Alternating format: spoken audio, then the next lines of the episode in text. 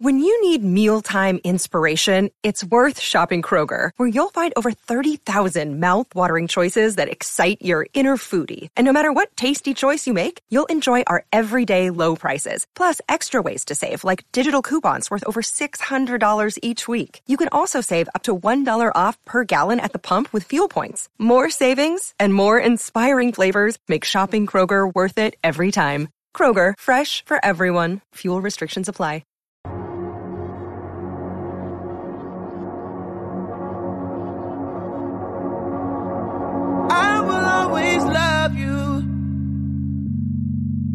How I do. Let go of a prayer for you. Just a sweet word. Hello, and welcome to another episode of the Discourse on the Playlist Podcast Network, the show where we discuss film news, reviews, any any other pertinent pop culture items that we feel the need to weigh in on. I'm Ryan Oliver, and today with me I have a special guest, a returning guest. She is the director of programming for the Austin Asian American Film Festival, and also contributor to the Austin Chronicle. Jenny Nulf, welcome back to the Discourse. Thank you for having me. Thank you for coming on. We have um, a lot to talk about, and hopefully, we won't go too long because we don't have just one or two movies. We have five movies to discuss uh, today. Um, we're in the middle of a pandemic, and yet somehow they decided that uh, like six new releases over one weekend should should still be the thing. Um, I don't know why, um, but we're going to be discussing five of those six movies. Uh, the six movie being Greyhound that neither of us saw. Um, so figure, sorry, all you Greyhound fans, just figured I'd let you know up front that we will not be discussing that movie. Um, but we have a sorry lot to, Tom Hanks. yes, sorry, sorry, sorry, Dad. Sorry, America's Dad. We still love you, but the movie just does not pique uh, either of our interests, so we are not discussing it. Um, but we're gonna we're gonna chug along here. But uh, before we get started, uh, just a little bit of housekeeping. This show, of course, is a part of Playlist Podcast Network. So if you enjoy this show, be sure to subscribe to us via your podcatcher of choice, be it iTunes, Stitcher, SoundCloud, Spotify, iHeartRadio, and you'll get this show as well as our other programs, including Be Real, Indie Beat, The Fourth Wall, and anything else that pops up on the feed from time to time. And so, with that out of the way, let's go forward. Um, so, I, I, guess the first two movies we're going to talk about um, share, I mean, not too much DNA, but they are the two, I guess, sort of bigger movies. And they're on the two um, streaming services that most people have. Um, so we're going to start. I, I, think we're going to go ahead and start with the Old Guard, uh, which came out uh, this last Friday on Netflix. Um, this is the uh, latest film from Gina Prince Bythewood, who did films such as Love and Basketball and Beyond the Lights. Uh, it's written by Greg Rucka, and it's based on uh, a graphic novel series that he had done. And it's essentially about a, a team of uh, immortals who are um, who suddenly are exposed and now must have to have to kind of cover their tracks. Uh, in the midst of all of that, they discover a, a new immortal who has similar powers to them. Um, but yeah, I'll I'll pass the the ball to you um, and and just ask what you thought of of the old guard. Well, I kind I liked it. Fine.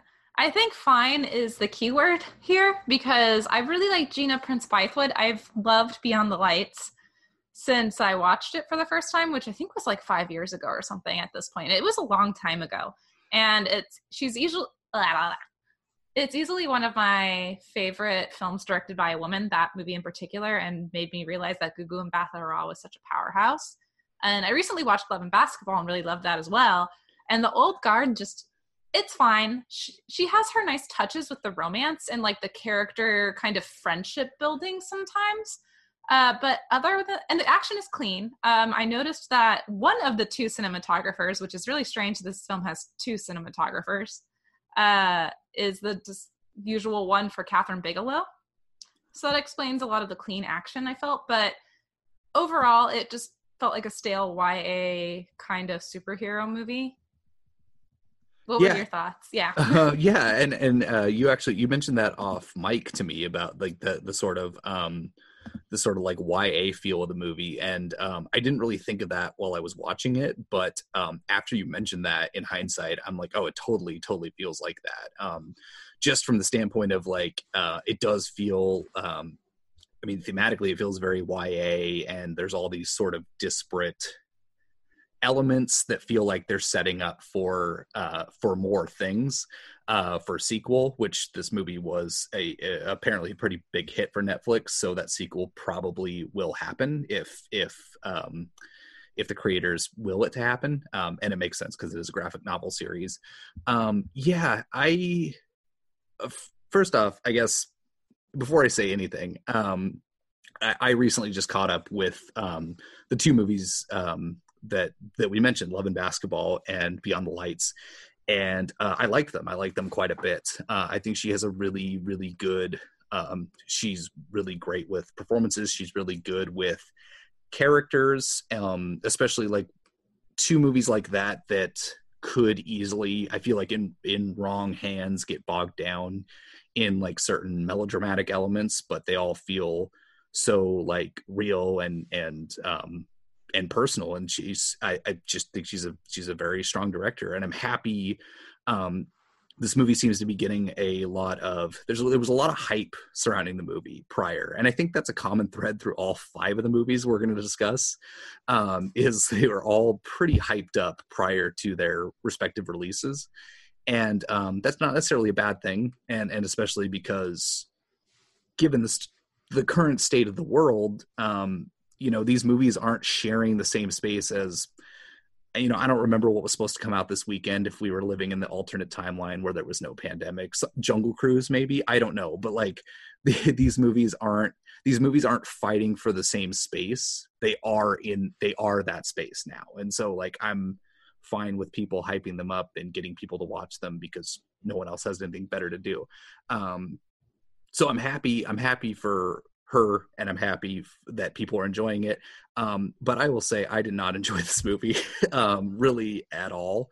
Um, i will agree that i think the action is is fairly clean. I think especially that um, the centerpiece sequence um, in a church i think was pretty pretty solid. But other than that i just i i was not interested. Like the story didn't really interest me. Um, there's a there could be uh, i feel like there's just there's a lot of fascinating elements. I mean the fact that these characters are immortal and they've lived a long time um, and that they're sort of like dealing with the weight of having to live that long and the blood that they've shed and all this but i just don't feel it's done in a way that really interests me interested me too much. It's like it gets bogged down in a ton of exposition um, and yeah it just um, yeah i'm sure i'm sorry i'm losing my train of thought here i'm sure we'll oh no branch uh, out but it, it really didn't uh this movie just didn't do much for me unfortunately um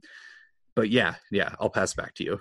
No yeah i mean i think i understand how you feel because it when i say it's like a ya novel it also feels like the first movie in a ya series that they have to like give you all the exposition that they usually would give in a comic book that sets up the story but it's also a superhero story so we kind of know the beats already a little bit um, especially one thing that I didn't like that I think is an ultra cliche that I have to admit my partner kind of pointed out is that the the semi villain who's played by uh, Chiwetel Ejiofor, he, he death is what makes him a villain originally, which a lot of villains use that. And then you have the superhero character who also has had as like a main death. that is played by KiKi Layne, and to an extent charlize theron and like anyone that's actually in the immortal group like booker as well kind of gets into it. But you have that dichotomy of like death is fueling these people but why does it always have to be death?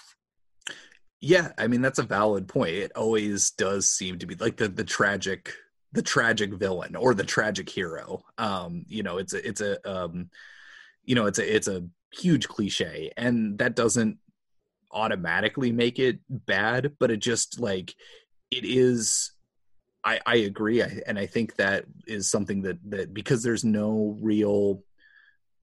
If everybody has the same sort of like tragic backstory or the same sort of thing that's driving them like what makes them interesting um and and i think that's that's um a, a big big problem in this movie um is that that uh, you know there even if some of the actors i think they they have their moments and they sell them you know specifically i mean because i mean charlie's Charlize is good and Kiki Layne is good and Chiwetel Ejiofor is is good. Like he has one scene in particular, but it is just like kind of the it's kind of expected for a movie like this. I guess his, without spoiling anything, at least has a more kind of an interesting. His arc is a little bit more interesting, I guess, maybe more so than the the like true villain of the move, movie. The it's played by Dudley Dursley. I don't remember the actor's name, but uh, Harry Melling. I had to look it up. It's really funny because he's recently become like a hot thing. I think for a lot of uh, I would I would say like auteur-ish directors. Like he was in a Coen Brothers movie. He was in That's Lost right. City of Z or Zed.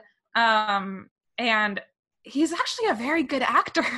Yeah, he was that. I, I now that you mention it, I forgot he was in um, Ballad of Buster Scruggs, the, the yeah. Coen Brothers movie you're talking about, and that was probably one of the better shorts of that movie if if my memory serves me correctly um, yes yeah yeah so no and, and so it's it's unfortunate that he here he's saddled with like the total like corporate shill cartoonish like villain uh like totally kind of like you know sniveling zuckerbergish from the start you know no real and and it's like it's it's one of those like big performances that could work in i don't know like a verhoeven movie or something like that but like it just it's kind of like a, a it doesn't mesh well with the rest of the tone of the movie, which is surprisingly pretty like somber, which I didn't mind uh, so much. Actually, I actually didn't mind that at all because it it didn't um, you know for being based on a graphic novel series, it's not like super obnoxious. Which some of the more like I, I think of like Kick Ass or Sin City, like one of those mm. that are just kind of like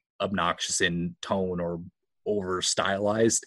And so I kind of appreciated that this one is a little bit more grounded um, but it also made it just a little bit more like I, I just I was waiting for that. I don't know how to describe it, but just something to take it to the next level, and it never really got there for me. Yeah, I actually feel like I'm more excited for a sequel to this than I was the actual first film because I like the sequel they set up and like the idea of exploring that this potential villain she was locked in the ocean for like 500 years and how crazy she might be at this point. I was thinking the same thing, and and yeah. like yeah, without you know spoiling too much, it's like yeah, there is a post credit stinger in this, which is you know not uncommon. You you laid it out perfectly. This is a superhero movie, and you know just about any superhero movie you'd see in a movie theater has a post credit stinger that sets up for the next movie um, and uh, i 100% agree i think what this what this is setting up for is inherently more interesting than the movie that we got. Um, and I guess you know it makes sense. It's an origin story, but um, it just, yeah, it just, it just, um, yeah, just didn't didn't uh, didn't do much for me. I guess. Yeah, and that's like the funny thing too is like the parts of the movie that I think I mentioned I really liked were like the Joe and Nicky moments where they were clearly in love and they would like mention these offhanded things like let's go back to Italy or something and I was like I want to watch a movie with you both in Italy. Yeah. and, yeah. Or like um the flashback with Quynh and uh Charlize's character Andy where they're separated. I was like, "Well, this all, all this stuff is cool. Like I want to see this movie."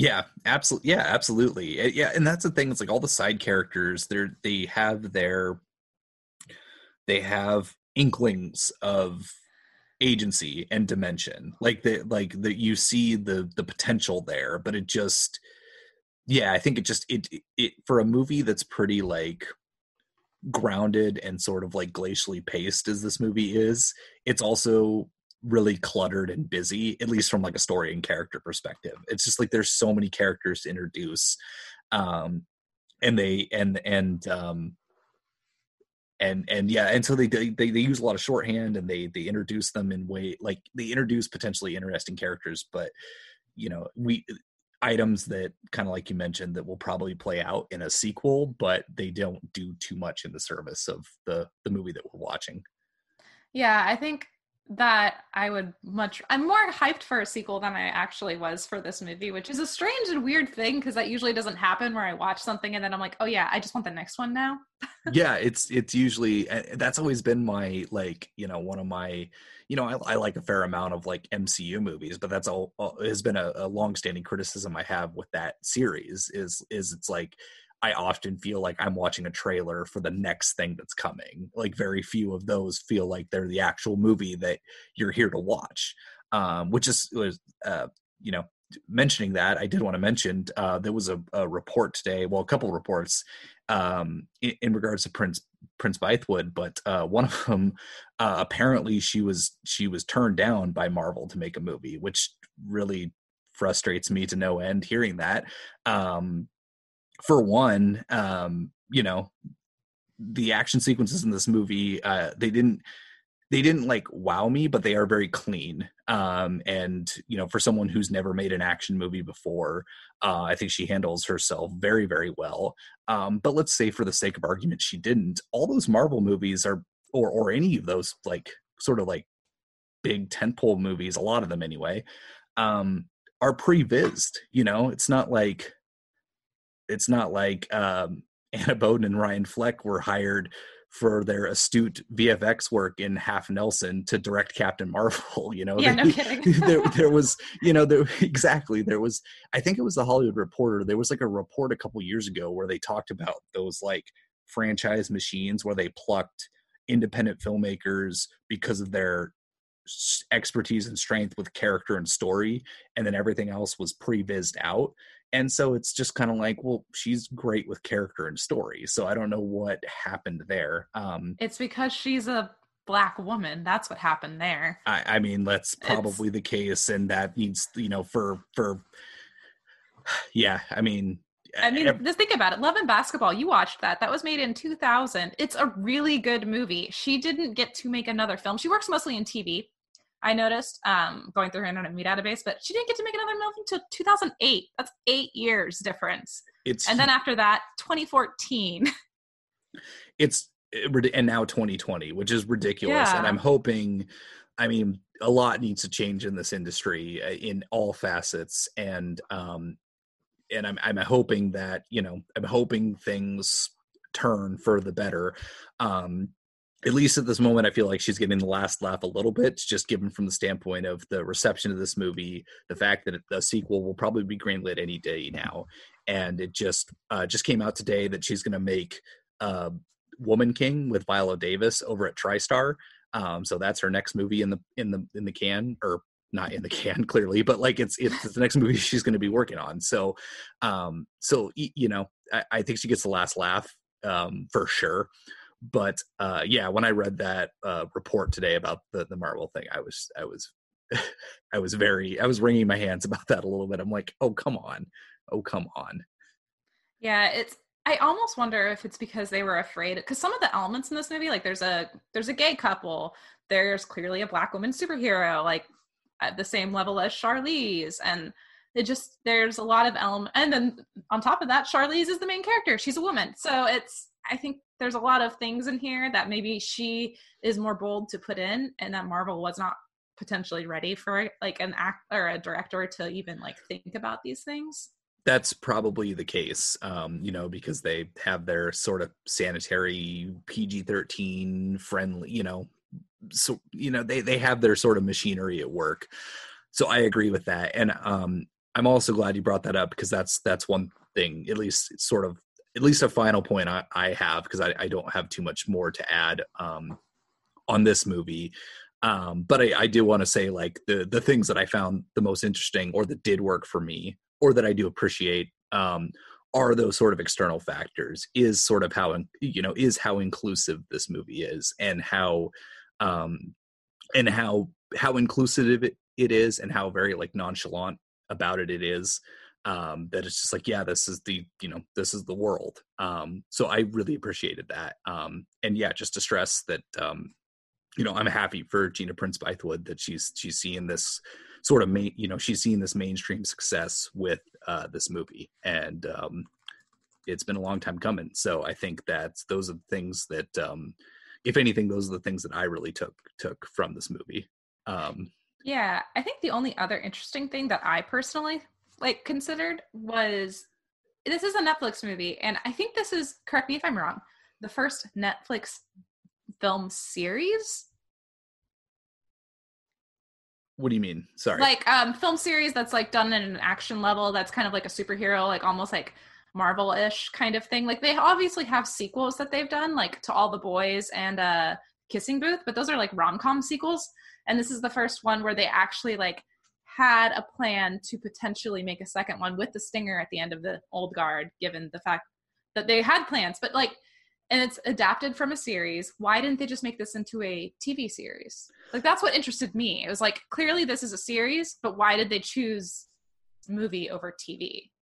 That's a valid question. Um Especially since this feels so crammed and I feel like with Netflix they just want continuous content to be there and I'm like, well why adapt this into a movie then? yeah i feel that with all the characters and subplots and backstories that this you know i mean it's two hours and five minutes and and i kind of mentioned it earlier because I, I agree with you. The, because the movie feels simultaneously slow and rushed at the same time which is a rare feat. Um that this should have been i mean this could have been a six to eight episode first season um Yeah. easily. Um and i have to assume because it's a graphic novel right? So it's like uh i and i'm not familiar enough with it but i know that they you know are, are divided into you know however many books and those books are quite long um or can get long. Um so yeah i don't know why they didn't do that either. And i was i guess i'm glad you brought that up because i had one other thing and it's i don't know who's I don't I don't know if it's a, a fault or anything, it, but like the, the movie kind of looks like a TV movie. Like I had sci-fi original movie, like kind of like sci-fi channel original movie in my head, like while watching this movie. Like visually, even though like the camera work for those action sequences are fairly clean, like the look of it, it just it just looks like a TV movie. Which I mean, I guess it kind of is because it's on Netflix, but uh, it just had a TV movie feel to me. Oh, interesting. Because I didn't feel that way when I watched it, but I also watch it on a projector, so I don't know if that changes that. Although I did just watch a TV series, and it definitely looked like a TV series to me on my projector. Um, it was a Japanese one, and their TV series they're like really low quality. Like they give them like the shittiest cameras to work Oh with. sure, So. it's like a, like a like a Canadian film series or a Canadian Yeah. TV series. Yeah, no, it's like, oh, did they just give them a camcorder and go and say, "Have it, have your way"? totally. And I guess I guess I should totally elaborate. Like it doesn't feel it doesn't feel like a you know like I guess what you're describing with the Japanese series. It doesn't feel like that level of TV. It feels maybe more like prestigious TV, but it does feel it still just has. And again, I don't know. Maybe that's because I just maybe because I watched it on my TV versus watching it in a movie theater. But it just had more of a TV feel to me, and that maybe that's on me than the movie. But that's that's kind of how I felt watching it. That's interesting. Because also that uh, cinematographer who also works with Kathryn Bigelow, Right. he did this movie that I. His name is Barry Ackroyd, by the way. Um, he did Dark Places with Charlize, so I guess he's also like friends with Charlize because he also did Bombshell. Um, but yeah, Dark Places looks is a really bad looking movie, and he did the cinematography for that. So I could see that a little bit then, maybe. Totally. Well, Because I thought that looked like a TV movie. No, oh, Bombshell definitely looked like a TV movie. Um, oh, you were talking about Dark Places though, which I haven't seen. But, Yeah. Um, I've Dark seen. Places is garbage. Yeah, I remember. God, when did that come out? I remember you telling me that when it came out. You you texted me because I was reading. I think I was reading it, and you're like, the movie's fucking awful. It, uh, I, I gave it a half star, one of my very rare half stars in 2015. well, Barry Ackroyd, yeah, and that's that's crazy because like he, yeah, he's worked a lot with Bigelow, and he's also worked a lot with Paul Greengrass as well. Yeah. He shot United '93 and Captain Phillips, um, both movies that I I adore. Um, um, so yeah, that's that's um, Maybe that's Yeah. from him. He's hit or miss, apparently. Yeah. apparently. so. Um, but yeah, uh, I uh, if you, I guess where I'm at. Um, let me know if you have any other thoughts on the movie. I'm. I, I think I've said my piece. Um, I, I think the most important thing is again, I'm just I'm happy. I'm happy that other people are enjoying it. I'm happy that uh, that it seems to be the success that it is. Um, I just was, uh, you know, again, it brings me and it brings me no joy to say that I wasn't crazy about the movie, but let it be, I guess.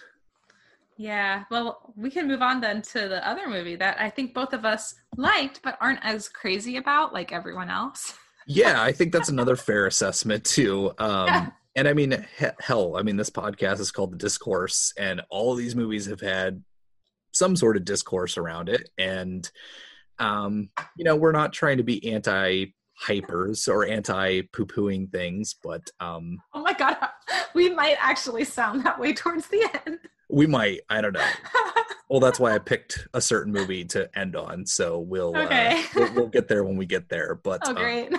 But of course, uh, sorry. The next movie we're going to talk about is is Palm Springs, um, which debuted on Hulu this last weekend, and um, which apparently, uh, according to uh, IndieWire exclusive, had the highest streaming highest weekend premiere for anything on Hulu. Um, of course, in the streaming era, there are no numbers or anything to back that up. It's just a declaration. Um, so be it. Um, but this movie. Um, this movie's actually been receiving quite a lot of hype for a while because it played at Sundance, and I think, and I mean, it happens every year. Some movie breaks the the bidding war um, record for for like you know it was like the way way back one year it was the birth of a nation another year it was late night last year i'm pretty Yeah. sure I think Um, this one beat Late Night by I, I I hope this is true. I read it online somewhere. 69 cents. Yeah nice That's what I read. I hope that's true also. But yeah, this one did take I, I don't know if it was by that I hope it's by that much, but um but this did break that record. Um and uh this is a uh, I was going to look I I feel like a bad host. I was going to look to see. I think this is a debut or at least a feature debut for It this is. director. It is. Okay, for for Max Barbacow. Um and it's uh it stars uh Andy Samberg and Kristen Milioti. Um and it's um I mean it's a it's a time loop comedy. It's it's a groundhog day scenario um about two sort of um you know for lack of a better term kind of like fuck up individuals um who meet at a wedding in Palm Springs. Um and then they find themselves in a situation to where they are reliving that day over and over again. Um so it's um but yeah, I'll I'll I'll like last time I'll pass it to you and and ask what you thought of Palm Springs.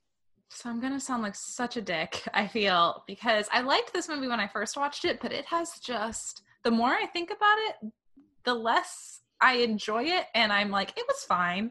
It was a really nice 90 minute movie, or I guess it's under it says 90 on on Letterboxd, but I think it's actually 80 something.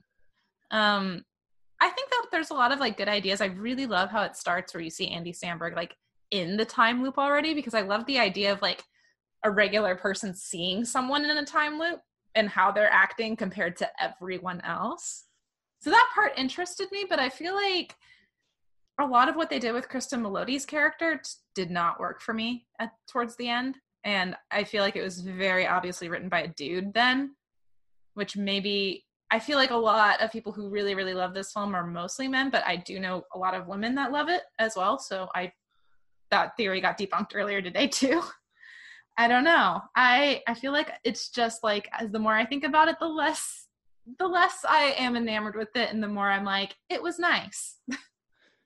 Totally. Um I think I'm a little warmer, but I'm on the same page. Uh just from the standpoint of like the movie didn't blow me away. Um but I did think it was very enjoyable. Uh I thought it was a lot of fun. Um I I do sort of agree and and again we won't get into spoilers here uh for for anyone who hasn't seen it and they want to. I do agree uh, and I know what you're talking about in regards to the choices with uh, Kristen Milioti's character towards the end. Um, it feels a little rushed, um, but I do.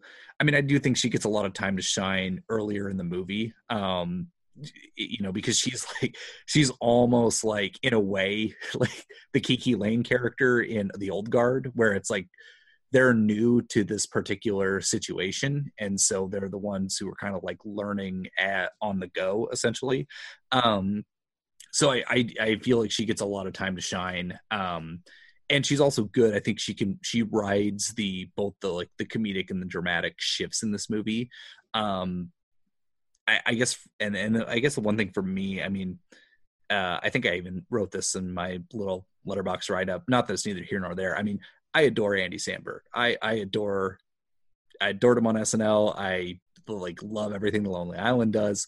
Um, and he's funny and charming in this movie as always. But I just when when it when the dramatic moments have to set in, I think they're just paying a little bit outside of his range. Um, and I think he's usually good at he's usually good. I mean, I mean, I guess he produces most projects that he uh, stars in, this included. Um, you know, usually really good at finding something that fits what he can do um, and shine. But I just feel like there's a couple moments in this movie that just kind of are a little out of his grasp. But overall, I found the movie charming. Um, I found it enjoyable. It doesn't reinvent the time loop comedy, um, but I was also grateful that it doesn't reference Groundhog's Day because uh, it seems like so many have to acknowledge or reference it. So I was appreciative of that. Uh, I think the MVP of this movie, if it's not Kristen Milioti, it's J.K. Simmons. Oh, he um, really is. He's so funny. I don't even want to like talk about like the specifics of his role uh, for for the listeners, but I think he he is so good in this movie. He's hilarious, but also has probably the most poignant scene in the entire movie as well. Um, yeah, I agree. And it's still really funny that one scene that you're talking about. So it manages to be both poignant and hilarious at the yes. same time, which is a very good balance, I think. I agree. Yeah. I think he's yeah, I think he's just he's delightful. Um he's so good in it. So yeah, I thought the movie was yeah, ultimately I thought the movie was a, a breezy, fun comedy. Um it, but it it uh I think similarly, I mean, I, I didn't get um, I, I didn't get TV movie vibes from this one necessarily, but like I, I guess similarly the old guard too. I imagine like because was this and and you, distribution's your bread and butter, so I wanted to ask you this because because you you probably know. I know um, was this meant to go to Hulu all along, or did Neon plan a theatrical prior to this, or do you know? Oh, that is a very good question because I do kind of know. Oh. um, I know that Hulu went in more on this movie than Neon did. So Hulu uh, had at the end of the day the biggest say, and a lot of not every Neon title is kind of like co gone in with Hulu, but I do know this one was like Little Monsters. So it makes me wonder if this was never really meant to have a big theatrical push anyway that that that point makes me think that because like I think about Little Monsters and I think about how it really didn't hit theaters and that was like the big Hulu slash Neon buy. Right. Um versus Shirley, which I think was originally supposed to go into theaters. But because Hulu and Neon have this great deal, I, I don't think Neon really loses much by putting a movie like Shirley or like Palm Springs onto Hulu. I think they actually gain more and they get more street cred. And then, because a lot of the movies that they a lot of neon's bread and butter is oddly documentaries um, or they're auteur films like your parasites your um, portrait of a lady on fires your like award season fair and then documentaries which also coincidentally are award season fair. But like even so like one of the bigger neon releases during vod has been that one that's like the space one which i can't think of the name apollo of right now. 11 no that was last year. Um there's another one that's like in a like a, a space themed one. Um i can look really quick. Oh is it the one is it the one that like spaceship bio- earth okay was, was is it the one that biodome was like yes. loosely like based off that real story okay yeah yeah i know yes. what you're talking about yeah and that one did have a vod launch uh through like i think nighthawk did a lot of things with it i think alamo had it available for a long time like that did have a VOD launch, and I think it did moderately well from what I understand. Uh, but yeah, I think this one was actually kind of meant to be on Hulu, or not really have a huge theatrical window to begin with.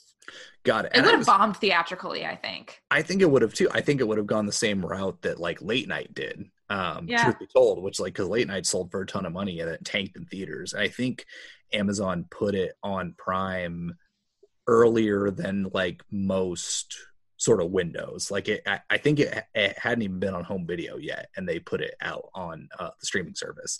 Um, and I think it did well, to my knowledge, when it when it finally hit Prime. And so, um, no, I bet I, I believe that that would be the case. I, I just had no idea. But I guess the point that I was was getting at is it's like I just imagined these movies playing in a theater and was just like yeah number one it would bomb and and number two it's just kind of like i don't know it just feels like the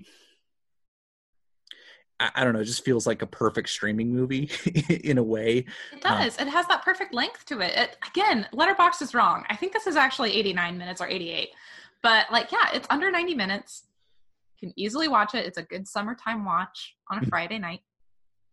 exactly yeah exactly it's super enjoyable um but like it, it you know there would be a different level of like um a couple episodes ago we talked about uh like kind of the state of theatrical industry um and i had the the uh, former co-hosts of the adjusted tracking podcast on there uh, eric clanahan and joe von oppen and he brought up the lovebirds because we were talking about that and and how like he's like he's like i watched it on netflix and it was fine whatever. But like he's like if he's like i imagine it playing in a theater and like the certain like level of scrutiny the higher level of scrutiny it would get if it was a theatrical movie where you're like i, I just i paid a lot of money to see this. I paid for parking like all this stuff.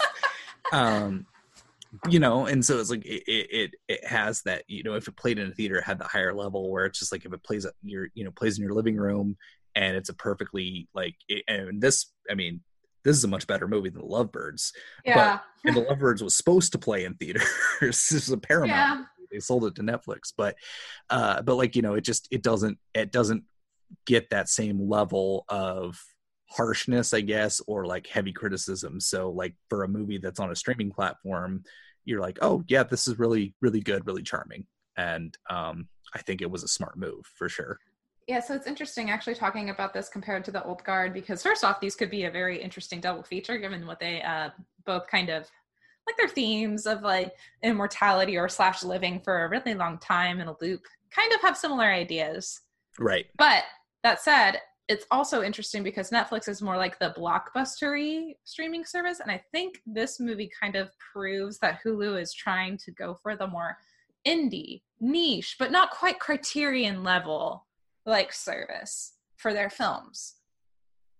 and that i think that makes sense given the like you know the deal they have with neon um and with you know the the aforementioned titles you mentioned shirley um spaceship earth am i am i saying that right whatever Yeah, I think was. so. I think that is the um, but even like the Blumhouse deal that they have, which is yes like a lot like it's not like netflix a netflix movie that it's a horror movie would probably have a lot more money thrown at it but this one like blumhouse like they have this ongoing series that's really weird and has a few really big name directors and technically they're tv movies but they're movies nonetheless it that always weird to me but like it just seems like hulu is buying into a lot more indie features and I, I appreciate that, especially as the you know I, I feel like there's going to be you know they they talked about year for years, and I don't know if it's happened yet, but like you know peak TV was the the buzzword that people were saying like we've reached peak TV. Have we reached peak TV? Um, you'd see that in headlines, and um, it, it's kind of similar with streaming, where it's just like now there's all these different streaming services and certain companies are starting their own so they can own their own content. Um, you know you have of course hbo max now that just launched recently and then you have peacock which i think is launching is it this week? I think it's launching here very soon. Um, oh i keep forgetting about that but i'm not gonna get it.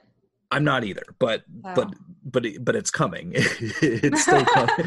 Whether whether we like it or not it's it's coming. And so it all of these streaming services if they if any of them are going to survive they have to carve out um i mean they have a reason to, car- to survive. Exactly. And so i mean you're going to have i think netflix and hulu regardless of what they do are on pretty stable ground because they were first. Um and i think they're the services that a lot of people subscribe to more than any of them. Um but i do appreciate that like but I like that they're doing their own thing. Um, and just like you know, we're going to talk about a Shudder movie, rec- you know, recently. It's like quality of some of those aside, it's like they're doing their own thing, and like these other services are doing that. You know, the, I'm. We're gonna get there. We'll get there. But, um, but it's like they're, but they're, but they're still they're carving out their niche, and they're doing they're putting out things that specify to their viewership. Um, and so it's like you have to do that if everyone just tries to chase the netflix tail um, you're probably going to lose and um, so I like that Hulu is sort of like going for that more independent market. Um, and and I think that uh, yeah, I think they made a good call with Palm Springs. I mean, again, if we lived in that alternate timeline where there was no pandemic, uh, this still would be the streaming would still be the right move. Um, I don't think this would have done super well uh, in the theaters. I mean, I guess just look at the, you know, again, I love Andy Samberg, but just look at like the fates of Hot Rod and and Popstar Never Stop Never Stopping, and you know, this probably would have befallen a similar fate. So, uh, I think they made the right call. Yeah, I almost wonder if it would have also befallen a similar fate like Ingrid Goes West because they have very similar vibes to me. Yeah. And that movie made 3.3 million. Like I think that's about how much like maybe this one would have made 10.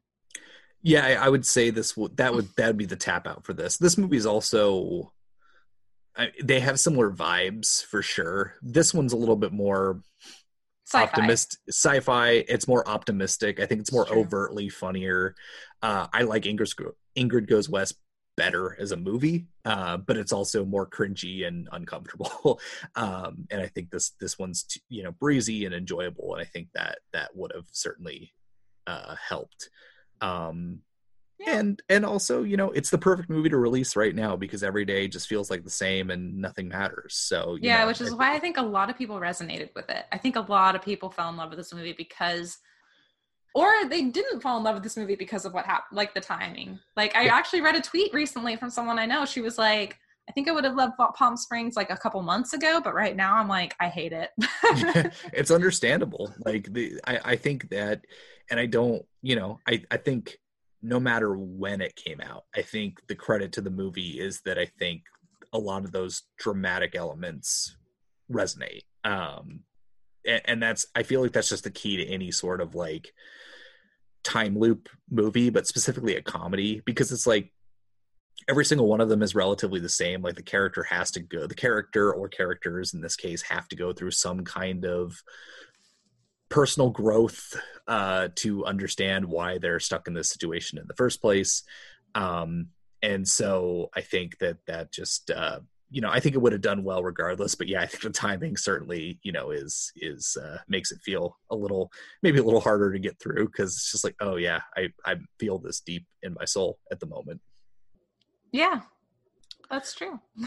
um any other thoughts on palm springs before we move on I mean, I feel like I'm being harsh, but I did like it and I think it is fun. I just, I think when people rate things so high, sometimes I go, what did I miss? and then I start like overthinking it. And then I'm like, well, I actually didn't like it that much. And I think that actually, it's not like a backlash thing per se, but it's more like a, okay, it was fine, like kind of question Right. mark, like thing. It, yeah, that excessive hype, even if I like something, can affect it later on. totally no and i i think that's 'Cause then nuance I'm is- thinking about it more. I just think about it more then. nuance is i'm not going to say missing but it's something that should be reinstated in the conversation more. And i get it and i get it too and i get it you know when you when you really do love something you want to shout it from the mountaintops and want people to see it. Like i understand that entirely but um but you know if you're hashtag extremely online uh for you know then you get the thousands of people shouting from the mountaintops and you're like okay i don't want to see any more mountains. Like it's it, Let's talk about that with one of the next movies we're talking about. yeah that actually would Like fit I'm in with- tired with mountains. that's that Burn them down. let's let's uh yeah i think that's gonna fit to at least one of the movies and uh It's actually almost the opposite for another one for me, which we'll get into. It is a very interesting journey I've had with these movies. I think that's totally fair. Um, and I think uh, we're we're going to kind of lump the discussion of the next two movies together. Um, it's no real well. It could be a slight against one of the movies. We'll get there, but it is more. but it's more. These movies do kind of speak to one another, and I think they're both um, because we have so many movies to cover. We're not going to get into spoilers, and I do think both movies are hard to discuss without spoilers. Um, so uh, we're gonna kind of lump them together, and they're also both they're also both horror movies. That's also not a slight, but that's just how it is. Um, so yeah, well, the two movies we're gonna discuss. Um, speaking of Sundance and Palm Screens, Springs, sorry. Um, one of them is a Sundance movie um, that has been pretty pretty hyped um, in the the horror circles, um, or even outside the horror circles, um, since Sundance, which is Relic. Um, mm-hmm. And then there's another one called The Beach House. Um, and then I guess I'll, I'll, say up top for anyone who wants to watch them, Relics on general VOD to rent, and The Beach House is a Shudder exclusive. Um, but both movies, I guess, both movies are the the um, they're both different types of horror. Um, one of them is more like more drama oriented. I mean, it's it's not as good as something like Hereditary, but it fits that mold. I think it would be fair to say about Relic. Um, and the Beach House is a little bit more like a cosmic Lovecraftian um, horror movie, but um, uh, once again, I'll pass the ball to you. I, I guess maybe again we're going to bob back and forth, but I guess let's start with Relic because that seems to be the one that most people uh, in our in those circles are talking about. Yeah, so I actually had a very interesting journey with Relic. I watched it a couple months ago, and I wasn't hot on it. I I and this was before like the huge hype too because like the sundance reviews were kind of you know divisive to the point where it's like people really loved it or there was middling reviews that came out or people were like, it was fine. And I was kind of on the it was fine train. I talked to a few people at Sundance who were distributors that had seen it, and they were like, it was fine. And but this is one that really like I thought about it a little bit more. I as more people saw it, I kind of talked about the end, which is why you really need to talk about the end when you get into this movie, because like at the beginning, I like I felt like, and I don't know if you felt this way, but the third act just feels like it's just happened like so fast. It's thrown at you to where the point where I rewound it and I was like, did I miss something when I accidentally paused it earlier? Like, did I accidentally move 10 minutes before? And I, I actually watched the ending twice because I was like, did I I miss like a huge jump? Did I miss them explain something to me? And I was like, no, this is what the movie is. And I do think the third act kind of needed a bit more reworking. I still think that, but I like it more now. I didn't I disliked it a little bit actually when I first watched it. And just the more I thought about it, the more I was like, well, Natalie Erika James with Relic, what she has is she has an eye for horror, which is something I think the Beach House, when we get into it, does not have. And even though it's kind of convoluted and messy, and Relic is not like, say, a hereditary when it comes to like storytelling prowess, it has something. And I think that she's a really good director. I, I would agree. And I think that one thing, and, and I don't want to get too ahead of ourselves in regards to the beach house but i do think um i do think that when each movie takes when each movie takes that heel more heel turn into horror um more overt horror i guess we we should say um i think regardless whether or not the horror works what works about something like relic as opposed to say the beach house um is that i feel like the dramatic legwork is sound or at least sound enough um, to where you at least understand the sort of like dramatic tension and what's at stake when it takes that heel turn um, and it shows i feel honestly through the performances um, in this movie um, and i think that's what to me what helps relic a lot i mean it, it's i mean number one it's natalie erika james's eye for horror as you mentioned but also i think the the three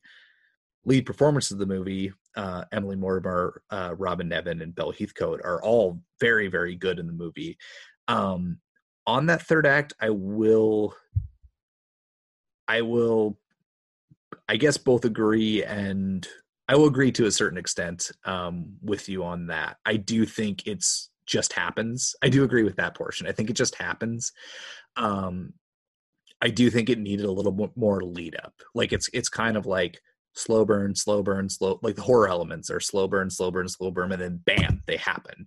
Um, yeah, they do. They really do. they like and, they start going in the walls of the house, and I'm like, did I fucking miss something? and that, and that's yeah, and that I agree with that portion. I do really like the last, like I don't know what you would call like five to ten minutes. Maybe it's the last five, but like the last like buttoning moments um, I liked that, and that's why I rewound because I was like, I feel like I totally missed some like lead up to this, and then I was like, I didn't. It it just hits, which is fine. But I think this is actually where you can tell it came from a short film and it was adapted from one versus Mm-hmm. it was a feature length script first.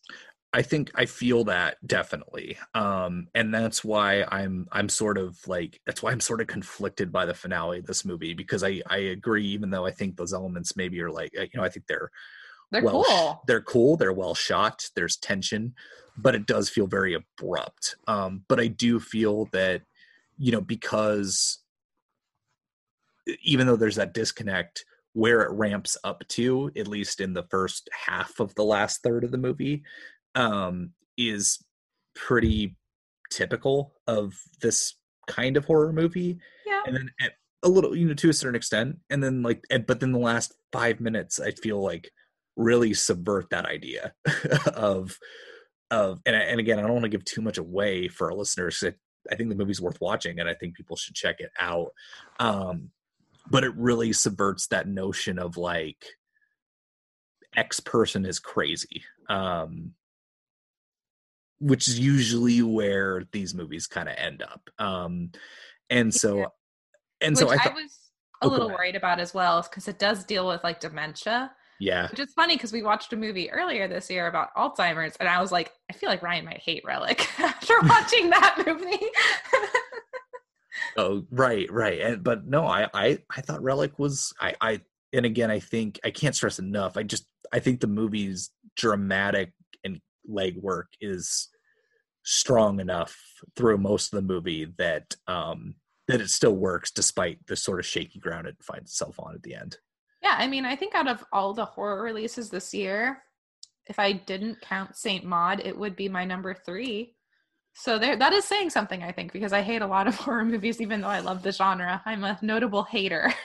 oh, I mean, different strokes, right? It it has to happen. But yeah, this would be I mean a top I don't mean I don't know. Um like Swallow and the Invisible Man are the only other two that have released because Saint Maud I think is better than Relic. Uh, if not, they actually they're kind of on similar time like ground where they're both first time filmmakers and the really slow Saint Maud is a tad bit slower, but I think the ending is better in Saint Maud than Relic by just a hair.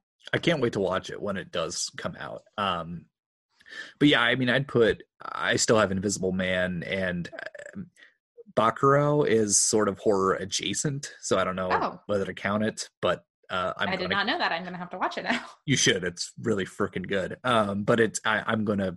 I am gonna count it. Um, and then I. I might even put Color Out of Space ahead of this, but then it would be this. Um, Yeah, so it's like it's one of the stronger I think releases, and I'm glad that they decided because I know originally they had this plan to do theater VOD, but then obviously theaters didn't really open in July like it was planned, and so I'm glad they didn't like do the pushback and they just were like, well, we're just going to do straight VOD now, well, and well, it's playing in um, drive-in theaters as well, which is Um, cool.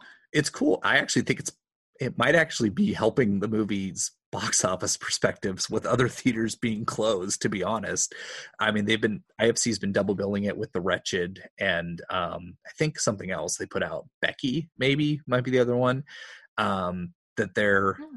pairing it with, but um, it's doing really well. Um, though I, I, God, I don't remember who said it. Um, oh, who said it? Somebody, somebody like like a mutual friend of ours said it on t- Twitter. Um, I'll have to look it up, but somebody said they saw it at a drive-in and basically said like, "Don't see this movie at a drive-in." As much as, as much as uh, you know, they're awesome. It would be hard to watch. I so think. dark, like yeah, it would be really hard to see the screen. Um, I tried to watch it during the day on my projector, and I actually that's why I paused it is because I couldn't see for a bit, and I was like, I have to wait, and so then I waited. I had a virtual movie date that night with a friend, and I watched The Apartment, and then I finished Relic, which also might have made me not like it as much because I just watched The Apartment, and then I got went back to Relic, and I was like, no, yeah it's hard it's hard to follow billy wilder with uh you know a a even if a, a perfectly solid movie like relic but it just it kind of pales in comparison even though they're not comparable movies but it's just that's hard. It's hard to go from one of the you know one of the greatest filmmakers who has ever lived to go into relic so Yeah, I, I think that actually did kind of downgrade it for me um, a little bit. when I was watching it because I just watched something that was so masterful, and then I was like, eh. But then I thought about it because I liked the short that she did called Drumwave, which I don't know if you got to. I haven't. No, I was trying to watch the films of other filmmakers that we've discussed on this episode, and I, I literally remembered it like ten minutes before we hopped on mic. I was like, Damn it! It was to ten minutes watch- long. I know, and I real I I couldn't remember the name of it, but um, I'm gonna watch it after we're done here. it has a very similar vibe and i remember seeing it at fantastic fest i recently rewatched it and i was like you know what i think she is really good at actually visualizing horror and i think she does it in such a unique way that it's so hard i feel like lately to see something that looks original in horror because it's usually all more of the same it's like the blumhouse effect or like the i hate this term but uh, elevated horror effect. And this kind of is a little bit somewhere in between, which I think is really interesting. If that makes sense. Like it, it looks like it could have been a Blumhouse film, but it's also trying to be a little bit more than a Blumhouse film. Yeah, I, I I think I buy that, and I I was gonna I was thinking of that too a lot while watching this. I mean, I I, I hate the term elevated horror as well, um, because But that's an easy term to kind of just like lump all of the I, I guess horror movies that have been like the eight are the A twenty four horror movies. the There we go. prestigious horror movies, I Yeah. guess. Yeah, yeah, yeah, yeah, yeah. Yeah. Yeah, prestigious is better. Uh the ones that are billed more prestigious at least. Yeah, no, that that makes total sense, and I think Relic fits into that. But it's also, I don't know, just there's something about it I feel that does feel so personal that it it um it doesn't feel like it doesn't feel like uh, like faux engineered to be prestigious. You know what I mean? Like it does feel like very authentic um Mhm. in in its approach. Yeah, I agree. You, you know what drove me crazy though is I saw a review after I watched like I watched it and there weren't that many reviews rolling around because I watched it 2 months ago. It was just Sundance runoff. And Right. someone was like it's so weird that uh Emily Mortimer and uh Bella Heathcote play sisters. And I was like they don't. Wait, what? Yeah, and I was like, d- then I got more confused because then I was like, did I just watch the movie entirely wrong? It, I'm, I have the IMDb page open, and it literally says a daughter, mother, and grandmother are haunted by a manifestation of dementia that consumes their family's home. I don't think it said that two months ago. And that's why it made me so confused. And then I was like, I'm confusing myself. And then I went and rewatched the bits of it, and I was like, no, they're definitely like grandmother, mother, daughter. That's the whole like dramatic crux of the movie. yeah. And I was like, this person was so wrong. And it turns out that person is a plagiarist. So that person probably didn't even watch the movie. He just wrote a review and I'm sure he did, didn't watch it. Oh, yeah, that would that would found that out after and i was like oh well Yeah, I was yeah, oof, yikes. Um anyway, yes any other thoughts on Relic? um i think yeah i think natalie erika james is such a good and interesting emerging voice in horror and i really want to see more from her. And i love the fact that she's a woman of color in horror. I i think that it, there's so there aren't enough. And i i think it's cool that she has just a unique vision um particularly in drumwave you see it a little bit more. And i think that that's really exciting. I agree. And yeah, I think despite its faults, I think both of us are sitting here saying you should definitely check it out and also check out Drumwave. I'm going to do that myself um, because I'm a bad host and forgot to watch it. Yeah, I, I think it's on her Vimeo channel. Also, the short that inspired Relic, I think, is I haven't watched it though because I heard that short is not as great, Ah, uh, and that it was a clear call for like people to fund the movie kind of thing. uh, that might make sense. I'd still be interested to check it out. Um, Same. Might have to do that. Um, well, speaking of yikes that I mentioned a second ago, let's move on to the beach house. oh, uh, sorry, I couldn't help it. Um, so this is another um, um, another movie that got um, the, the uh, that's got a lot of hype, and it's um, I was just It's terrible. It's awful. It's, not good. It's not good. I was going to say this is also a directorial debut, uh, if I'm not Uh, mistaken. a lot of them uh, out, outside uh the movies we bookend, all of these are directorial debuts. That is that is true. Um, though this director Jeffrey A. Brown, I just I just double checked to make sure that uh, he's been a location manager for a lot of uh, major movies prior to this. Uh, Yeah, he's a bit old. I think he's in His- his forties. such as Spider-Man Three, Nonstop. Um, so there's there's you know the the remake of Taking of Pelham One Two Three. Um, so yeah, at least- hey, I like a couple of those. don't you be don't you be hating? Um, Spider-Man Three. eh, it's got its charms. I mean, it's not good, but like, I don't know. I, I'll take a Raimi personality over something that's sort of like manufactured, um, even if it doesn't quite work. Um, That's true. In retrospect, Spider-Man Three is a lot better than we thought it was. right. Well, and I also, I mean, I guess it's clear by our feelings of the beach house that you know we're dwelling on Spider-Man three and not talking about the beach house. Um, Oh, yeah, yeah. this- so this movie has yeah it's gotten gotten uh, in in our horror circles that we tended to to uh trek in the the movies definitely gotten a lot of buzz i think what it played the chattanooga film festival right that was virtual um a couple months ago Yes, which is how I watched it. I actually watched this around the same time I watched Relic. oh fascinating Yeah. um, and i just watched it uh because it's, it's on Shudder uh Shudder picked up the distribution so that's where it is to watch um so i watched it then um I guess I'll just read the IMDb summary here. A romantic getaway for two troubled college sweethearts turns into a struggle for survival when unexpected guests and the surrounding environment exhibit signs of mysterious infection. Um, yeah, I I'm pretty much right there with you. Um, I mean, we probably won't spend a lot of time on this movie, but I did not like it. And um, you know, we were mentioning during a relic about like some of our favorite horror movies of the year. I mentioned Color Color Out of Space, and um, I, I if Rodrigo's listening, he's going to kill me because he hates mo- food metaphors, but I'm going to use one anyway. Um, unless you're diabetic, if you look in your fridge and there's a Coca Cola and a Diet Coke, you're not going to go for the Diet Coke. oh my god.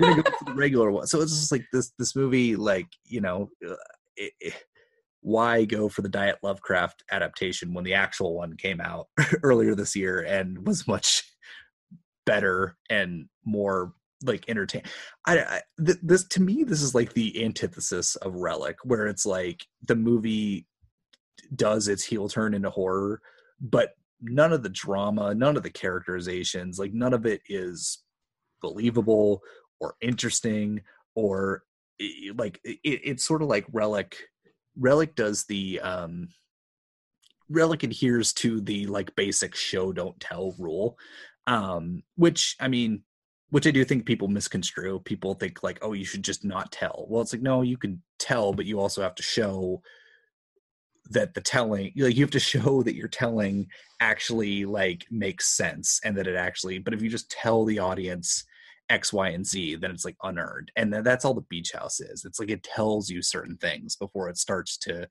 like ramp up. And then all the horror elements when it gets there are really not that interesting either. No. um, it's like it's like frustratingly opaque um and not in Oh, a way it's that's so bad looking. It And- looks terrible. well, and, and it's not in a way that's like in like atmospheric or interesting either. Like it's it's not like oh okay I don't get this, but like I'm vibing with it. Like it's more just like I hate this and I want to leave. Like it.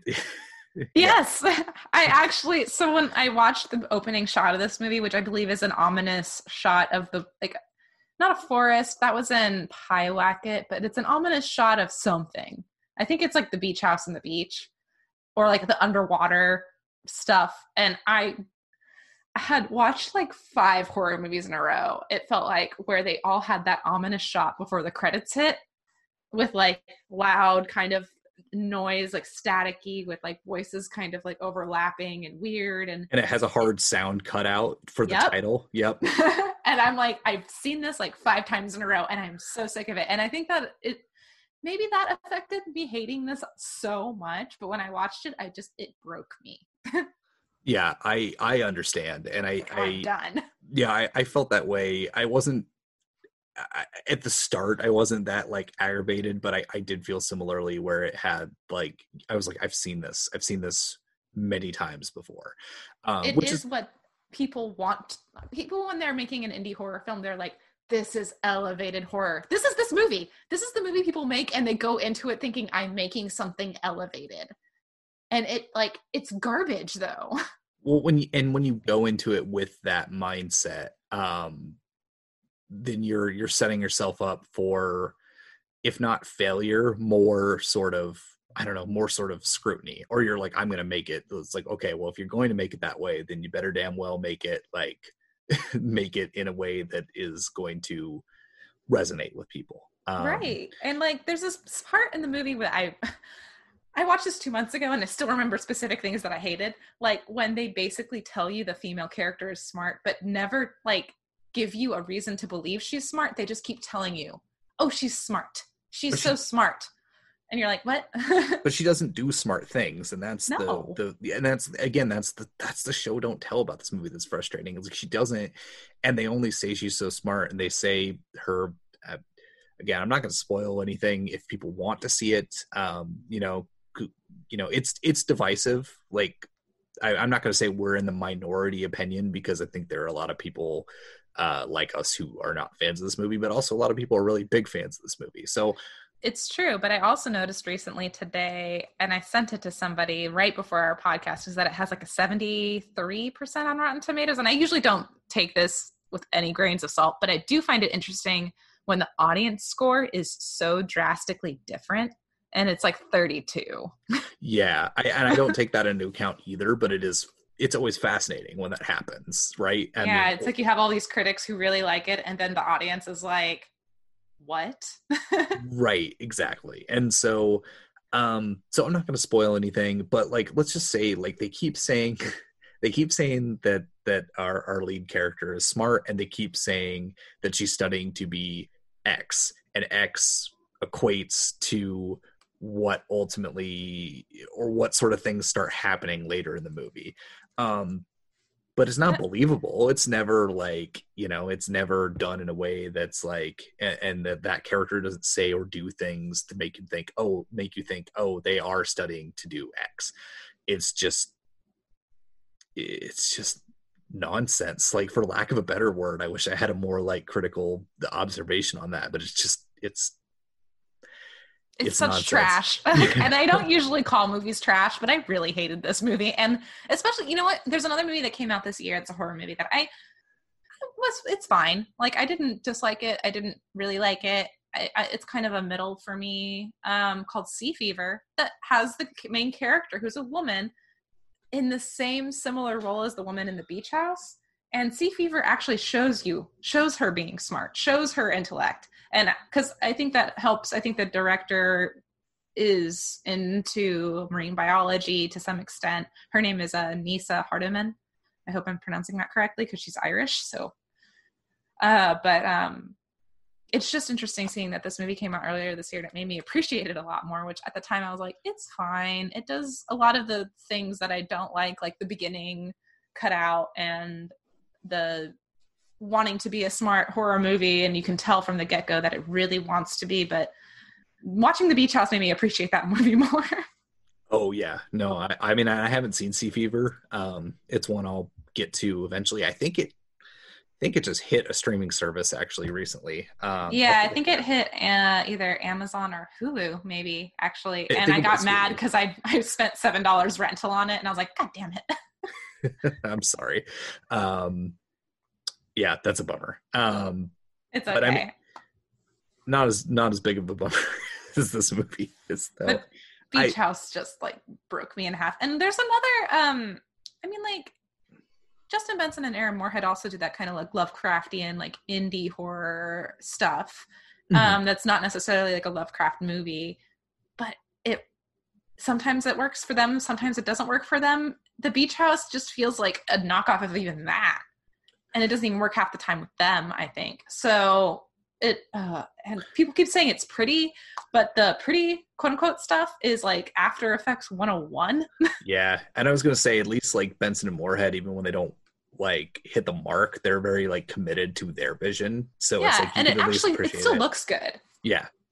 Yeah, yeah i was gonna say that. Yeah, that yeah it looks good and you at least appreciate that it's like ah they know like they're committed to the story they want to tell even if it doesn't work whereas this one's just like just like it's whatever. I, I got nothing else to say on the, on this one. it just it, it when I was watching it at Chat Film Fest. I think it won the audience award. Like I watched three movies and it was a downhill spiral where I watched um uh oh crap, I forgot the name of it. Um the Sex on the Ferris Wheel movie that stars the woman from Portrait of a Lady on Fire. Oh, I know what you're talking about. I was gonna say Wonder Wheel, but that's not. It starts right. with a J. Oh, I can I can get this. Hold on. Give me one second. Jumbo. So the movie's called oh. Jumbo, and I watched that because that's the reason why I actually got it passed was so I could watch it. Um, because it was a divisive film out of Sundance, another Sundance movie. Um, then I watched Scare Package because I had a friend who directed a short, and her short was very good, and the rest wasn't. And then I watched The Beach House, and I just like I was done with the festival. I was like, I'm not watching anything else. That's totally fair. Uh, I've only seen this one, so but even at that, I would probably be disheartened by then. Yeah, and it's the beach house was just so painful to watch for me that when everyone around me, I felt gaslit. It was like, it's so great. And I was like, did we watch the same thing? And then a bunch of people like you came out later and they were like, I didn't like it. And then I was like, okay, I'm not crazy. no, I crammed this in during a the my son's nap one day. Um, and I almost took a nap. so. Yeah, it's like 80 minutes and it feels like it's like two hours. It feels longer than the old guard. it does feel longer than the old guard. I will I will I will give you that much. Yes, it does feel longer. Um I was I I usually don't do this with movies. Like I never check the time. Um, but I I kept doing it with this one and uh, you know it's it's like that i think it's a roger ebert adage that like no great movie is too short and no bad movie can end quick enough like and that's basically the beach house. It feels like an eternity even though it's factoring credits. It's like an 80 minute movie. Yeah it's it's nuts. And i just i it just totally and i not i don't want to hurt anyone's feelings but i just don't get it. And this, I don't usually say that, but I just don't get it. Yeah, I, it, I'm I'm kind of in a similar camp um because I, I, I get it with yeah because like yeah. with Hansel with Gretel and Hansel is another movie I didn't like a lot this year. I get it. I get why people like that. Like I see it. I hated it, but to each their own. But the beach house, I'm like, you watched that and you actually like had a good time. yeah, I don't I don't quite see it in this one either. Um, I feel like there's a horror movie every once in a while that gets me like that. Um, another one was I can't remember it anymore. Oh well, who cares? It was like some V movie. It started with a V, and it's The Void. The Void. Oh yeah, that was another one where I just watched it, and I was like, why do people like this? I don't know. that was yeah, I feel similarly about that movie. I was not. Uh, I think I watched it on a plane, if I remember correctly. God, they had uh, that on a plane. no, it was probably on my tablet. To be, I probably okay. downloaded it to watch it off. Yeah, that'd be funny if they had it on. I was like, oh my god, they tortured how many people with that movie on a plane? Delta In-Flight Entertainment presents The Void. Um, no, like, no, let no. me jump out of the plane. yeah. that yeah. was mean. I'm uh, no, so mean. When I hate fair. something, I feel like I get so mean. It happens. It happens to the best of us and the worst of us. So it just I mean, it just happens. It's just one of those movies where it has a female lead that I think this is why it pisses me off. Female lead that's clearly written by a dude. That like, and I said that about Palm Springs, but that one, it's like I. She has quirks that you're like, okay, yeah, this is written by a guy because she's kind of likable to like this almost quirky extent, and it's like I get it but like this one, it's like, oh, he wrote the woman smart and kept saying she was smart, therefore she was smart. And it's like, oh, can, this is clearly written by a, a guy. Right. One also a, a, performance can help, also help, uh, you know, overturn that where yeah. like, like it does in Palm Springs. I mean, not overturn it, but like at least help mitigate it a little bit. And that. But she does have weight in that movie and backstory, and you, they're not constantly telling you what she should be exactly they act they actually show it they do what they do what you should do as a screenwriter so um yeah this one didn't work i have nothing else to say do you do you have anything else or i think i should cut my rant I, I think so why don't we let's let's end on a let's on a, end on a high note i think um and there's a reason we saved the we did save the best for last. I'm gonna bury. I'm not gonna bury lead and just say we saved the best for last um, of all these movies. And um, I'm this is a weird. I'm not gonna say weird one from like the movie's not weird, but it's weird from like a release standpoint. So. Uh, final movie we're going to talk about is First Cow, which is the latest film from Kelly Reichardt, and um, it's a weird one in terms of release because this technically started coming out in March or I think end of February to beginning of March. Uh, it played New York, LA. It was starting its uh, slow rollout. Uh, A24 distributed the movie. Um, it was there was a press screening in Seattle for it, um, as I'm sure there was one in Austin. Um, but I think there was, and I missed it because Mike saw it. Actually, this was supposed to be my birthday movie. Oh man, yeah, and it Yeah. so so yeah, because it it same it, it screened in Seattle, um, but then theaters slowly started shuttering their doors, and then I got the like the PR email that was like, ah, the nationwide expansion of First Cow has been axed. we'll come, you know, we'll we'll respond when there's a later date. Well, here we are, July. Later date never happened. Um, I think this was supposed to be I think even this weekend was supposed to be its like home video release anyway, because it would have theoretically ran its theatrical course. Um, and as evident by the fact that it's not rentable at the moment, you can only buy it um, digitally. I think it's rentable in like two weeks. Um, but yeah, like I said, this is the latest film from Kelly Reichardt. It's getting probably some of the best reviews of the year. Um, this is her it's her seventh film and her fifth one set in Oregon. Um, and this one's set in um, set during the 1800s during the the uh, Oregon Oregon Trail Oregon Territory. Um, and I will once again I'll pass it to you. What did you think about First Cow? So this is actually my first Kelly Reichardt movie, which I know you've actually recently watched all of her filmography, so you can expand on this a bit more. But I loved it. I it actually might be my favorite movie of the year.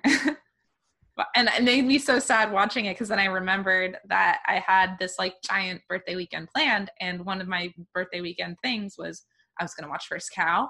But my birthday, now that you kind of figured out the timeline, was basically right when the quarantine hit. My 30th birthday hit on hit on like the day we were all supposed to go inside. Oh, I and, It was really shitty. I remember, I know, and I, I've, yeah, that that really stinks. And I mean, if it, I mean, it's not going to make you feel any better, but you know, given how terrible our country is handling the situation, uh, you know, my 30th birthday is in like two and a half weeks, and it's probably going to be the same exact thing. So, you know, at least at least it wasn't such a rug pull because I was still planning stuff, and then I had to like literally cancel all of my weekend plans on my birthday. yeah, I I was remember that. I was like, I was going to go see First Cow in the morning with my family in town, and then I was going to invite a few other friends, and then I was going to have karaoke in the evening at a friend's place. Like, I kept also like changing my birthday plans anyway. So this movie, like I watched it, I was like, this would have been a really beautiful birthday movie because it's also my favorite movie of the year. So then it like stung so much more. I don't know if that makes sense. No, it makes sense, and I I think it makes even more sense from you know you add the the sort of like external factors that led into that that you know you unfortunately experience and you know just the the bad timing and, and all that but like you also add that to the the like you know the movie's not a downer by any sense but it is very i, I would say relentlessly melancholic might be the, a way to put it. Um, yeah so it's like you have that sort of tone of the movie um you know then you have what you you know that what you're feeling outside of it and so it just it kind of adds that extra layer of of um just sort of longing and and just bummed outedness um so i i totally understand. Um Yeah, I think this is such a beautiful movie. And I think that it, it's like, it would have been such a nice movie to have too, given like the situation that's been happening. Like a lot of people say, like, oh, well, it's nice Palm Springs came out because I relate to it because of this situation. Or like people are like, the beach house is great because I related to this situation. Relic is great because I related to the situation. And I was like, no, First Cow is actually really cool because it's about like living in a self-sustained little community and i mean this i guess maybe is really personal but my my boyfriend has been baking a lot and like making a lot of like things from scratch and if we had a backyard i'm sure we would have chickens kind of thing right at this point. So it just like it felt like the perfect movie for this time. On top of the fact that I think it's just like perfectly made. absolutely and and also just a a yeah and, and also the there's a there's the you know an undercurrent like the movie's really it's sort of relentlessly melancholic which is a, a, weird way to say for a movie that's so like slow paced um to say relentless in any sort of way but that's uh I, I just feel like that's the best way to put it um but the movie is beautiful um and it's like it's a beautiful friendship movie as well but like underneath it is this sort of i mean it's really about i mean when you get down to it it's it's about two outcasts um and and one who is an immigrant as well. And then you have this sort of like uh you know this sort of like no room for outsiders sort of uh vibe to it. Um there's also in a weird way a sort of like eat the rich sort of uh element to it. Um you know maybe that's reading too much but that's kind of how how i felt as certain actions played out. Um, i definitely got that so kind of yeah. I mean so you could see these other elements that also like kind of speak to our times as well um so that or feel like a perfect like this is the perfect movie for right now um so it's like it you know it's it's a weird sort of it's a weird balance to pull off something that's so like kind of at one point gentle but has all these like harsh undercurrents uh, running beneath it um and it's it's um you know and it's much more much more so than like something like Meek's Cutoff, um, which is another Kelly Reichardt film that was it's it's set on the Oregon Trail in in the 1800s, and that one, um, and I wasn't like I know people love that movie. I actually wasn't super crazy about it. Um, I, there was a lot to appreciate, but I just uh, almost found it's um i mean her her style is like this sort of like i mean minimalist is 100% her her mo as a filmmaker um and and i love it for a mo- for the most part but that's just one where it kind of like i felt the sort of length and and maybe a little bit of like plotting um but i don't feel this movie at all and i'm i'm I'm both bummed of what you went through and also just bummed in general that like I'm personally bummed I didn't see this movie in the theater.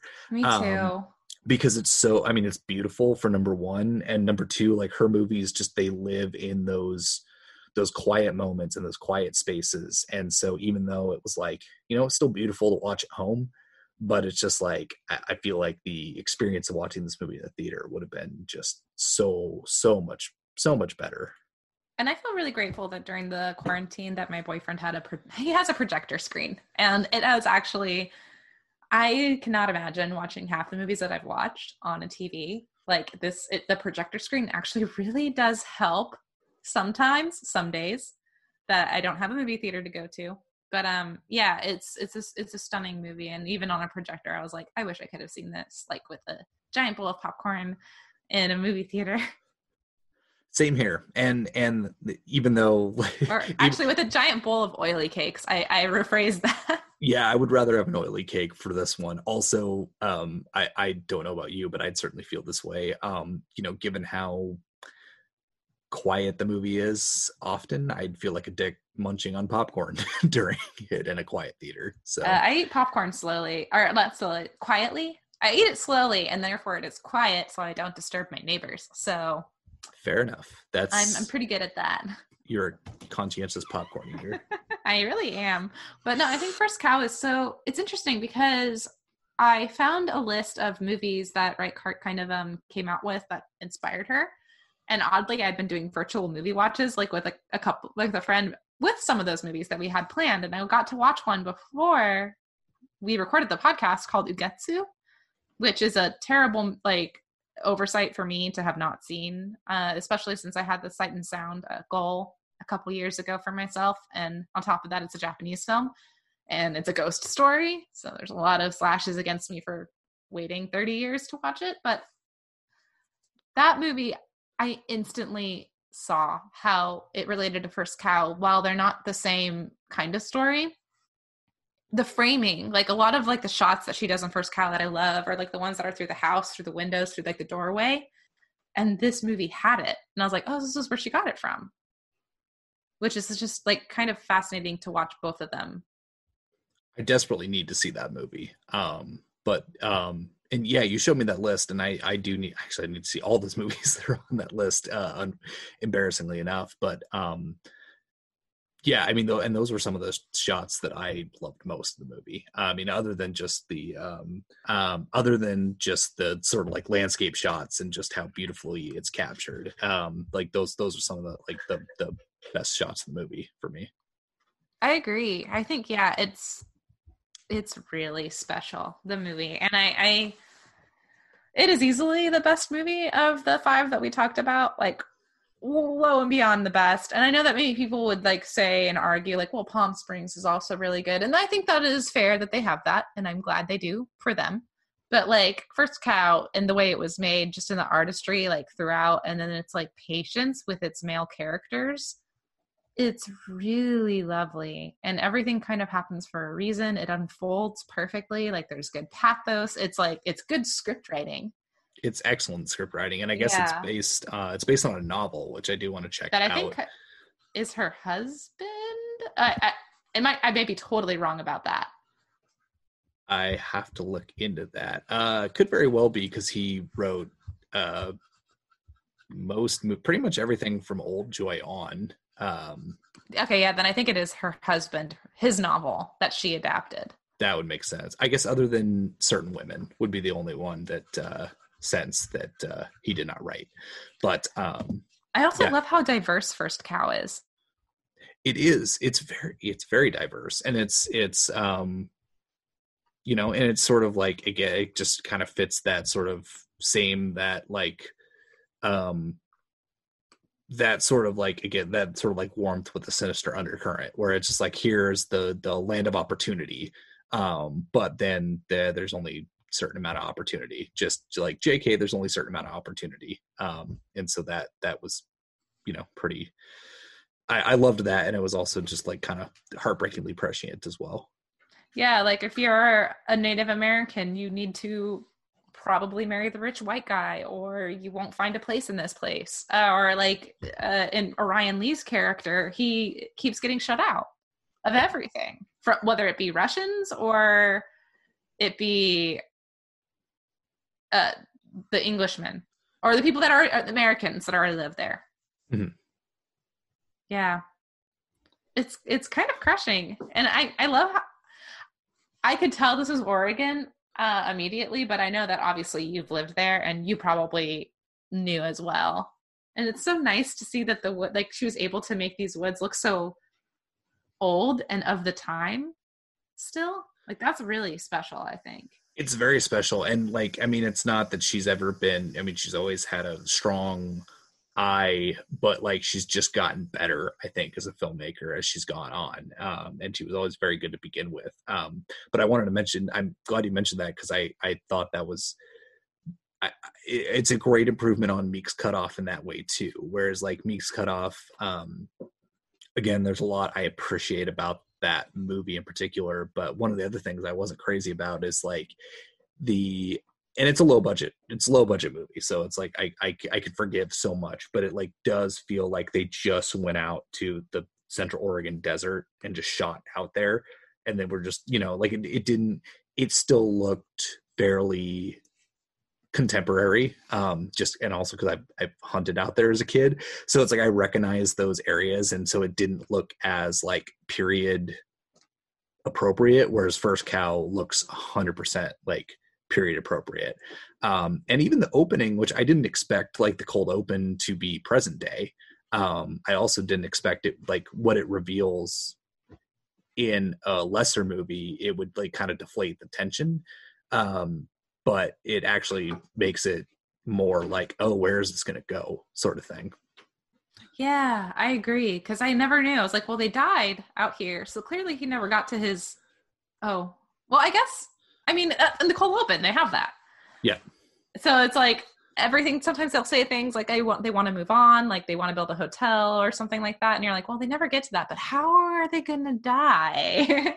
right and yeah and then that even that's just a beautiful grace note as well um you know it doesn't like like over sensationalize what happened it's just kind of like okay i we know what happened at the by the point that that happens yeah. And I mean, you know, when you you know to an extent like you get the idea she puts the pieces and it's a little open-ended um i think particularly with one character it's a little bit more open-ended than the other the other one's a little bit more obvious with the Right. puzzle pieces they laid out but yeah but yeah, I think I'm pretty much right there with you in terms of I this is probably probably you know I, I, upon reflection probably my favorite movie of the year as well.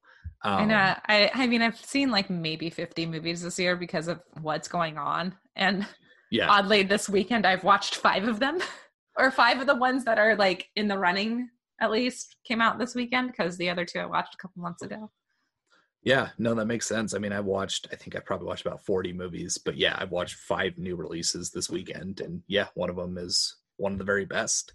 Um, but yeah, I I I liked a lot. I I mean, I loved it. I really can't recommend it enough. Um, and I I understand if people don't want to drop 14.99 on it right now, but it will be able to rent in two weeks, I believe. Um, so uh, if you can hang on, definitely check it out. It is it's pretty great.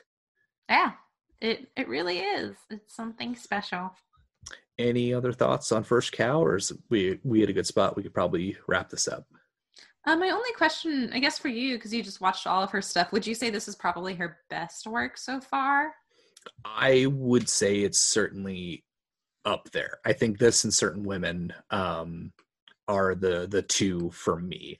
Uh, I haven't seen Night Moves yet. That's the only one I haven't watched. Um, but yeah, I think because like her her earlier films, like um, like River of Grass and Old Joy, um, I, I think they're they're good, but they're um, you know it's it's just it's just clear that like as she's made more and more movies um, and gotten not huge budgets, but like bigger and bigger budgets and more like bigger stars to star in in her movies. Um, that she just she's gotten better without losing that like similar sort of like minimalistic storytelling. I think really when uh like to me Wendy and Lucy would be the turning point. That's the first one she did with Michelle Williams. Um and um like once she started getting like you know people like Michelle Williams and then um I like I said I haven't seen Night Moves yet but it's got Jesse Eisenberg and Dakota Fanning and Peter Sarsgaard and um then certain women having Michelle Williams and Laura Dern and Kristen Stewart like she just just worked with different different actors and and has just like improved uh and again she was already very good to begin with um but yeah I think the first cow and certain women are the two that I would recommend the most yeah yeah Cool. And Good to know. yeah and certain women i think is on it's on criterion channel so that's how i watched it so uh in fact uh i guess that's the last thing i'll say um except for first cow all of her movies between prime and criterion channel are streamable um so they're very easily accessible and um if yeah if you're you know want to brush up before first cow uh they're all there and i i recommend doing so Nice. Uh, well, cool. I think that will wrap this episode up. Uh, Jenny, thank you so much for guesting on the show. I know it was a lot of movies to talk about, so I'm glad uh, that you agreed to come on and, and go through them. Um, before we wrap up, where, where can more people uh, find you online? Um, you can find me online on Twitter, TikTok, sometimes uh, Instagram, whatever. Uh, I use the same at, so it's at Jenny Lee X33, and it's Lee as an L E I G H. Um, yeah, Letterboxd too. It's the same across the board. Awesome. Well, similarly, you can find me at Ryollie90, R Y O L L I E 90, uh, similarly across all socials.